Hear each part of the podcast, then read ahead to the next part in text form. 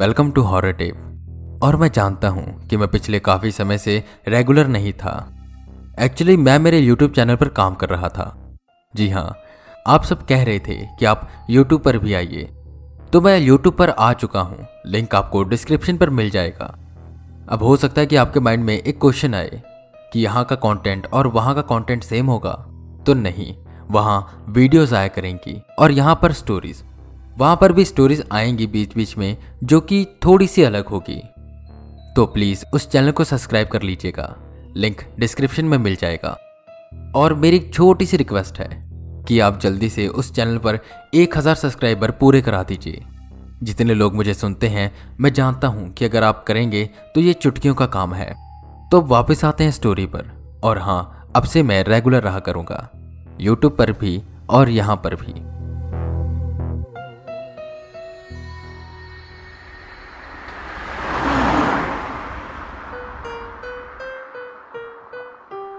यहीं शाम के करीबन छह बज रहे थे।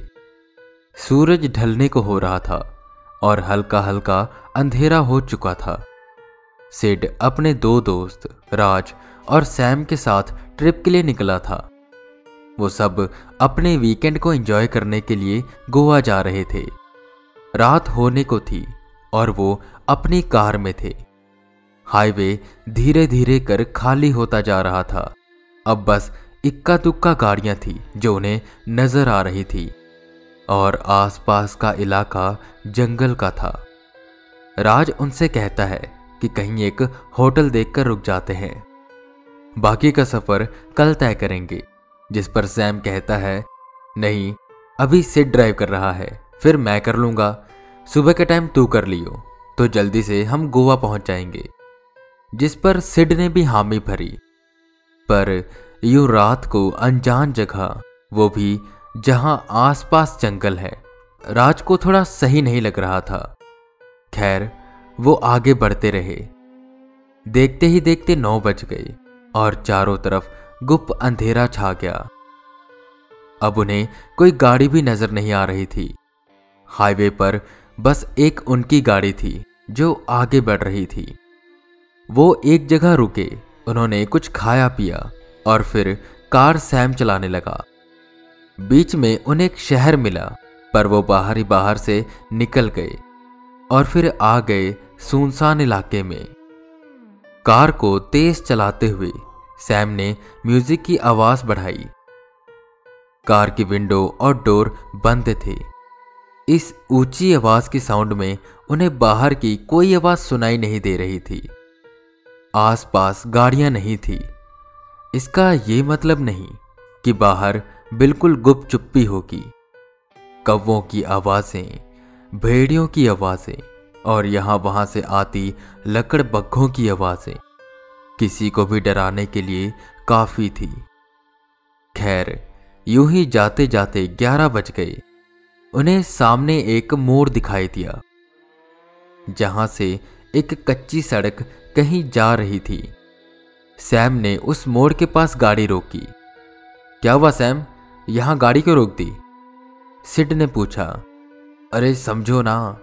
आँख मारते हुए सैम कार से उतरा और पेड़ के पास जाकर हल्का होने लगा कि इसी बीच सिड और राज भी कार से उतरे। अब उन तीनों को वो आवाज़ें साफ़ साफ़ सुनाई दे रही थी। जिन आवाजों को सुनकर राज बेहद डर गया।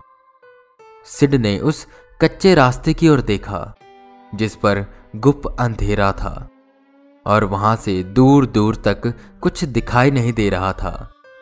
सैम आया और वो सब कार में बैठे, पर कार अब स्टार्ट नहीं हो रही थी। क्या हुआ? ये कार स्टार्ट क्यों नहीं हो रही? सैम ने पूछा। पता नहीं यार, अभी तक तो सही चल रही थी। वो सब उतरे। सैम ने कार का बोनट खोला। देखा सब सही था। तो ये कार स्टार्ट क्यों नहीं हो रही थी? अब क्या करें? उनके मन में यह सवाल बार बार आ रहा था कि तभी सैम बोला, ये जो कच्चा रास्ता जा रहा है ना, पक्का यहाँ कोई गाँव होगा। चलो देखते हैं, शायद कोई मैकेनिक मिल जाए। सौ दो सौ ज़्यादा दे देंगे और क्या? जिस पर सिड ने भी हामी भरी, पर राज वहीं हिचकिचा रहा था। ऐसे अनजान जगह और अनजान रास्ते पर जाना कुछ अनहोनी भी हो सकती है, जिस पर सिड और सैम उसे कहते हैं कि तू फट्टू का फट्टू ही रहेगा। चलना, डरता क्या इतना? ना चाहते हुए भी राज को मानना पड़ा और वो उस कच्चे रास्ते से आगे की ओर बढ़ने लगे। फ़ोन की फ्लैशलाइट की मदद से वो आगे बढ़ते जा रहे थे, पर उन्हें ना तो कोई गाँव नज़र आ रहा था और ना ही कोई कुटिया। कुछ और दूर जाने के बाद उन्हें दूर एक चमकती हुई रोशनी दिखाई दी। वो सब भागकर उसके पास गए तो वहाँ एक छोटा सा रेलवे प्लेटफॉर्म था, जिस पर जो लाइट्स के पोल लगे थे, उसमें से एक पोल की लाइट हल्की हल्की फ्लिकर हो रही थी। और वहीं उसी प्लेटफॉर्म पर एक ट्रेन खड़ी थी। ट्रेन जिसके आगे इंजन नहीं था, बस वो बोगियाँ ही थी। ज़रूर यहाँ स्टेशन मास्टर होगा। चलो उससे पूछते हैं। ये बोल वो तीनों स्टेशन मास्टर को ढूँढने लगे। पर वहाँ कोई भी नहीं था। पूरा प्लेटफॉर्म सुनसान था और दूर दूर तक बस गुप्त अंधेरा था। उन्होंने सोचा, मैप पर देख लेते हैं कि हम कौन सी जगह हैं। पर वहाँ नेटवर्क भी नहीं आ रहे थे।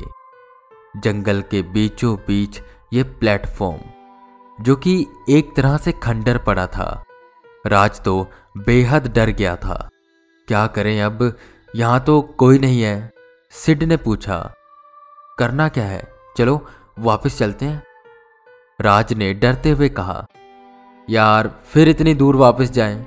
मैं तो थक गया हूँ। चलो, कुछ देर यहीं किसी बोगी में बैठते हैं। फिर आराम से चलेंगे। सैम ने एक बोगी का दरवाज़ा खोलते हुए कहा, बोगी बाहर से तो खंडर थी, पर अंदर से काफ़ी साफ़ सुथरी लग रही थी। वक्त देखा तो साढ़े ग्यारह हो रहे थे। उन्होंने डिसाइड किया कि वो 20-30 मिनट रेस्ट करेंगे और फिर वापस कार में जाकर बैठेंगे और उसी में सुबह होने का वेट करेंगे। बर्थ पर लेटते ही सैम और सिड को तो नींद आ गई। पर राज चौकन्ना अपने कान खड़े किए और आँखें गड़ाए, यहाँ वहाँ ध्यान रखे हुए था। हल्की सी भी हलचल होती तो वह देखता कि क्या हो रहा है, क्योंकि उसे कुछ न कुछ तो गड़बड़ लग रही थी। टाइम बीतता गया। साढ़े ग्यारह से ग्यारह पैंतालीस और फिर बारह। बारह बजते ही उस प्लेटफॉर्म की सारी लाइट्स चलने लगी। और एक घंटा बचा, जो कि ये बता रहा था कि बारह बज चुके हैं। राज को यह काफ़ी अजीब लगा। उसने फटाफट सैम और सिड को जगाया। वो भी ये देखकर हैरान थे। वो जाने ही वाले थे कि उन्हें ढेर सारी आवाज़ें सुनाई देने लगी। जैसे बहुत लोग भागते हुए उसी बोगी की ओर आ रहे हैं। वो तीनों डरे और सीट पर दुबक कर बैठ गए। एका एक कर लोग उस ट्रेन में चढ़ने लगे। पर उन सबने अजीब तरह के कपड़े पहने हुए थे। उनकी आँखों की पुतलियाँ बार बार ऊपर नीचे हो रही थी और वो यहाँ वहाँ देख रहे थे। उनकी हरकत में काफ़ी तेज़ी थी। खाली सीट देख वो सब बैठ गए और चंद सेकंड्स में वो पूरी ट्रेन भर गई। राज बेहद डर गया और सिर्फ़ राज नहीं सिड और सैम भी डर चुके थे। राज ने डरते हुए कहा, चलो यार, निकलते हैं जल्दी से। वो जैसे ही खड़ा हुआ और कुछ कदम आगे बढ़ा कि करीबन छह फुट का लंबा कोई शख्स उसके पास भागते हुए आया और तेज तेज चिल्लाते हुए कुछ कहने लगा। पर जो वो कह रहा था, वो राज, सिड और सैम को समझ नहीं आ रहा था, पर उसकी हरकतों से यह ज़रूर लग रहा था। कि वो कोई इंसान नहीं है। सिर्फ़ वही नहीं, ट्रेन में शायद उन तीनों के अलावा और कोई इंसान नहीं है। इतनी देर में उन्हें एक इंजन की आवाज़ सुनाई दी, जो उन बोगियों से आकर जुड़ा और एक झटका लगा। ट्रेन में हु हल्ला मच गया। राज चुपचाप बैठ गया और फिर धीरे धीरे कर वो ट्रेन आगे की ओर बढ़ने लगी। क्या करें अब और क्या नहीं? उन तीनों को समझ नहीं आ रहा था। वो एक रहस्यमय ट्रेन में फंस चुके थे।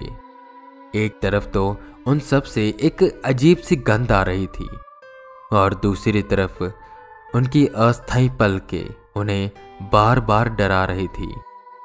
ना चाहते हुए भी उन्हें वहीं बैठना पड़ा। वो भी चुपचाप आखिर कहाँ जाएगी ये ट्रेन? और क्या वो बच भी पाएँगे या नहीं? ये सोच सोच कर उनका दिल उस ट्रेन की रफ्तार से भी ज़्यादा तेज दौड़ रहा था।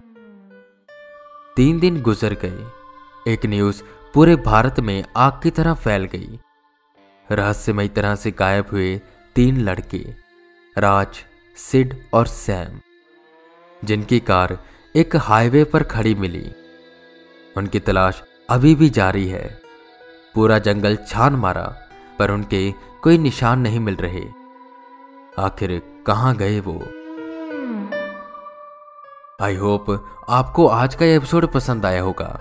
अगर पसंद आया है तो इसे शेयर करें, हॉरर टेप को फॉलो करें, और हमारे यूट्यूब चैनल को सब्सक्राइब करें। लिंक डिस्क्रिप्शन में मिल जाएगा। मैं वी के रावत, फिर मिलूँगा आपको एक नए एपिसोड के साथ। तब तक के लिए बने रहे हमारे साथ। और सुनते रहें हॉरर टेप